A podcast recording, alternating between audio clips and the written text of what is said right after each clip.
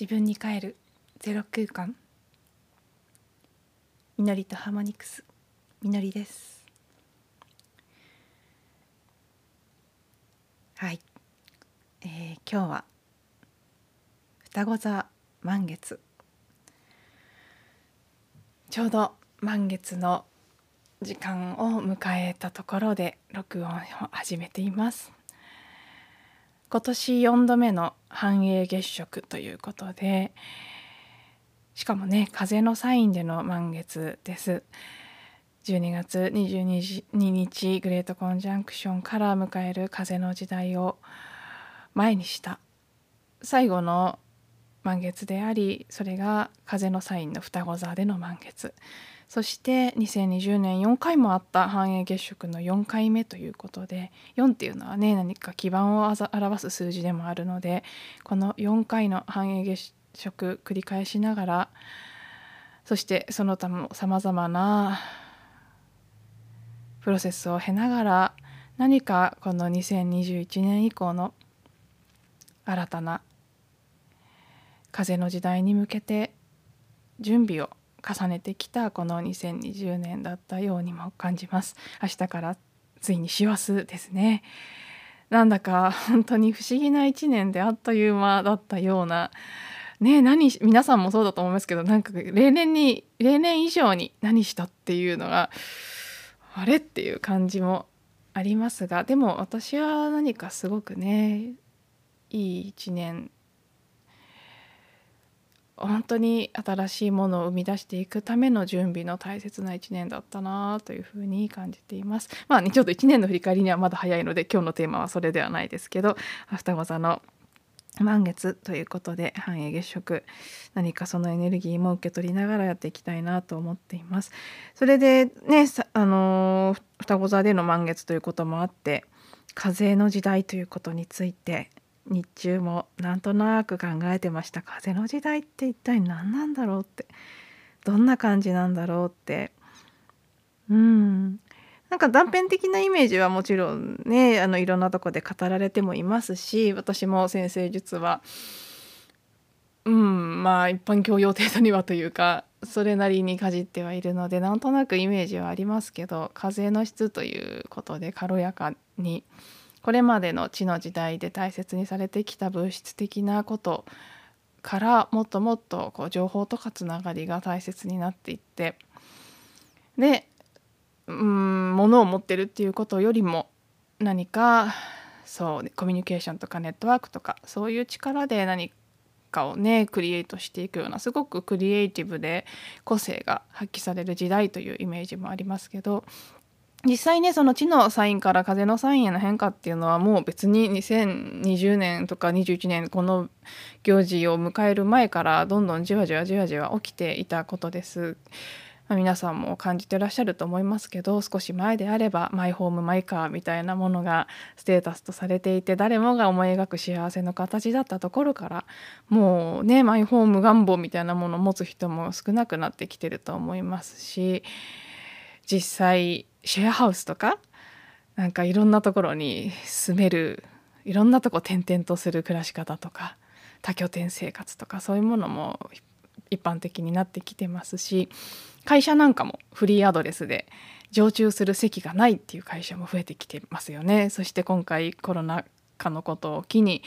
テレワークというのも随分と進んできて本当に今までのような大きな会社のね本社ビルみたいなのがあってそこにみんなが勤めるとかいう形もどんどんどんどん崩れてきていますしマイカーなんかね私あの前職は自動車会社ですから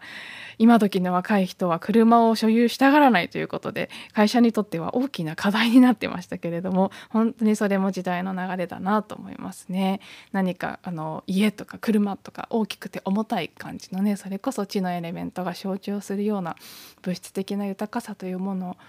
からどんどん離れてでこういった SNS とかね子供のなりたい職業のトップに YouTuber っていうのが来てしまうぐらい昔だったらねパイロットとか、ね、それこそ飛行機っていうのもまあ飛んでるのでね ちょっと地のサインっていいっていいものかっていうのはありますけどでも何かまあ重工業的なものという意味で少しこう地のエレメントの感覚もあるかなと思うんですけど本当にねあと公務員とかね硬い安定したみたいなものが良いとされてきた時代からもっともっと形のない自由で軽やかな感じのものがこう中心になっていく時代なのかなっていうことはなんとなくざっくりは感じてますけどでもその全貌って本当にわからない。一体今この世界がねこうなってるところからどんな風に風の時代へと変貌を遂げていくんだろうこの社会はって。もちろんこの2020年コロナ禍の、まあ、おかげでと言っていいか私はおかげでって感覚なんですけど、ね、皆さんは大変な思いをされた方もいらっしゃるかもしれませんけど社会全体で見たらコロナ禍のおかげでだいぶその風の時代へのシフトの一端がこう推し進められたのかなというふうにも感じています。でなんかその風の時代っていうのを考えていく時にでもと何かこうその地のサインから風のサインへっていうふうに考えた時にこれは一種矛盾のような部分でもあるんですけど一方でねその私は大地とのつながり自然とかそして自分の肉体とのつながりそこは取り戻すむしろ取り戻されていく強化されていく流れにあるんじゃないかなって今すごく感じてるんです。ね、なんかアースからエアーのサインへの移行っていうところからすると矛盾のような感じもしますけど、まあ、不思議とすごく今本当に大地との地球とのつながり大地とのつながりっていうこととそれともリンクしているんですけれども一人一人の、まあ、肉体とのつながりあるいは自分の内なる母性母。とのつながりみたいなものがすごくこう大事なテーマにこれからなっていくんじゃないかなっていうふうに私自身は感じています。でそれとも関連してちょっと風の時代っていう話からはそれるんですけど前回まであの子供の頃小さい頃好きだったこととか夢中でやってたことにやりたいことこれからやっていくこととか転職転命みたいなもののヒントがあるんじゃないかっていうお話をしてきたんですけどそれに関連して私もう一個あるんですよね。そのマリンバとこの音声配信とか YouTube とかそういうものが、ま、子供の頃から好きになったこと夢中でやってたこととつながってるよってお話は前回2回の間でさせていただいてるんですけど実はもう一個最近改めてああこれ子供の頃からヒントあったんだなって思ってることがあってそれがそう大地とのつながりを取り戻すっていうところなんですね。私子供の頃から「あの風の谷のナウシカ」の映画が大好きであれ多分私が子供の頃初めて映画館で見た映画だったんですね。父親に連れて行ってもらって。なんかもう本当に印象に残ってますね。私結構昔のこと忘れちゃうタイプなんですけどやっぱりあれに衝撃を受けたこと。そしてものすごい深いところに響いたこと。何か本当に魂が揺さぶれるような感覚になったということは覚えています。でなのでたびたびナウシカのことは思い出すんですね。いろいろ自分のことについて掘り下げていく時に何かやっていきたいことのイメージとか自分の在り方のイメージというのでナウシカというのはモデルとしてよく出てきます私は漫画は読んだことがないので漫画読むとだいぶ違うよって言われたりもするんですけど一応映画のイメージということでお話ししています最近もふとあのナウシカの伝説の人のね言い伝えの言葉がパッと浮かんできて思い出してまた調べてその言葉を見ていたんですね。えー、そのもの青き衣をまといて金色の野に降り立つべしというやつですね。聞いたことある方もたくさんいらっしゃると思います。これの後半部分なんですよ。この続きが失われし大地との絆を結びついに人々を青き正常の地に導かんっていう全文なんですよね。でねこれ何回も見てきたはずなのに数日前に思い出して調べてみた時に改めてうわここにこんなこと書かれてたんだって失われし大地との絆を結びっていう一言ですね。ああこれだってすごいまた腑に落ちてというかさっきもお伝えした通りここ最近改めてひしひしとその失われた大地との絆を結ぶ人と地球のつながりを取り戻す。それはイコール人が自分自身のあの大地はね地球はマザーアースと呼ばれたりします。母なる地球。やっぱり母なんですね人間にとって。で内側と外側は必ずリンクしてますから地球という母とのつながりが断たれている今の状態っていうのは私たち一人一人の中の内なる母と内なる子供が切り離されている状態の反映でもあると言えます。それがこの二百何十年の間特に極まってきたと思うんですね。地の時代と言われている二百何十年の間に地球上のどれほどの土地がアスファルトによって塞がれてしまったか。ね東京なんて土を見つけるのとても大変ですよね。コンクリートを敷き詰めてそしてマンションに住んだりして大地から離れた暮らしをどんどんどんどんして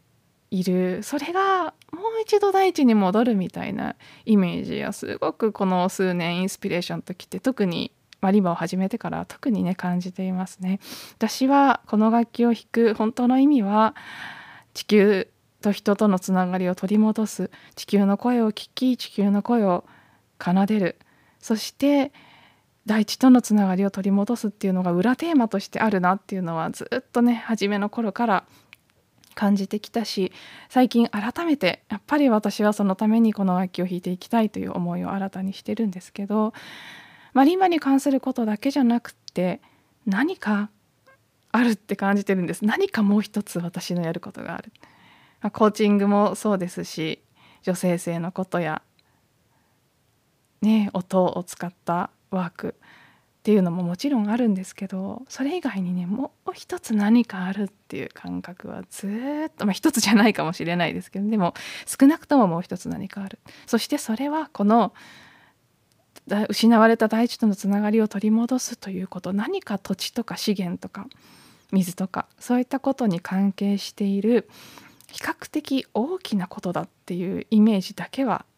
ずっと漠然とあるんですね。まあ、まだそれが具体的に何なのかっていうのは分かっていないので私自身もあの昨日のエピソードでお話しした意識のルービックキューブとしてこの失われし大地との絆をつなぐという言葉とかね。何かこのもう一つあるもの。今はちょっと片隅に置いて時々触れながら種が明かされるのを待っているような状態です。そしてねそうさっきも言った通りその私たちが人間が地球とのつながりを取り戻すということの前提には私たちが内なる母とこの絆を取り戻すということでもありそれは私の大好きな「ほおぽのぽの」のテーマでもあるしずっと私が仕事を通しても個人の人生を通しても探求してきている女性性というテーマとつながることでもあるしやっぱり今この長い間特にこの地の時代と呼ばれてきた時代は母性不在の社会だったというふうに言い換えることもできます。もちろんね役割としてのお母さんっていう方たちは責任を持っていろんなところで頑張ってこられたと思うんですけど社会全体が母性というものを失ってしまっていたその安心感というものを誰もが得られないことからいろいろな競争や比較というものが生まれてきたという部分もあって、まあ、それにはいろいろな原因理由が考えられるんですけど一番はやっぱりその大地と切り離されたっていうことじゃないかなと私は思うんですね。まあ鶏が先か卵が先かというやつで どっちが先に始まったのかというのは分かりませんけどすごくリンクしているテーマかなと思っていて、まあ、今私はこのね2020年4回目の繁栄月食双子座の満月というある意味こうスペシャルな感じのエネルギーの強い日。改めて私のやりたいことの一つとして大地との絆を結ぶというテーマがいろんな形であるんじゃないかなということ。もう一度自分の中で確認していますしそのことと新しく始まる風の時代っていうのが何か関係があるんだけどどんな形で表されていく現れていくのかなっていうことを考えてもわからないことなのでねなんとなく意識を向けてうん風の時代って何なんだろうって思いながら過ごしています。はいでは今日も聞いていただいてありがとうございました。明日からまたね引き続き、えー、12月この音声配信はまだ全然あのネタ尽きる気配ありませんので引き続き毎日配信していきたいと思いますのでお付き合いいただけたらとても嬉しいです。毎日聞いていただいて本当にありがとうございます。では朝鈴で締めくくっていきます。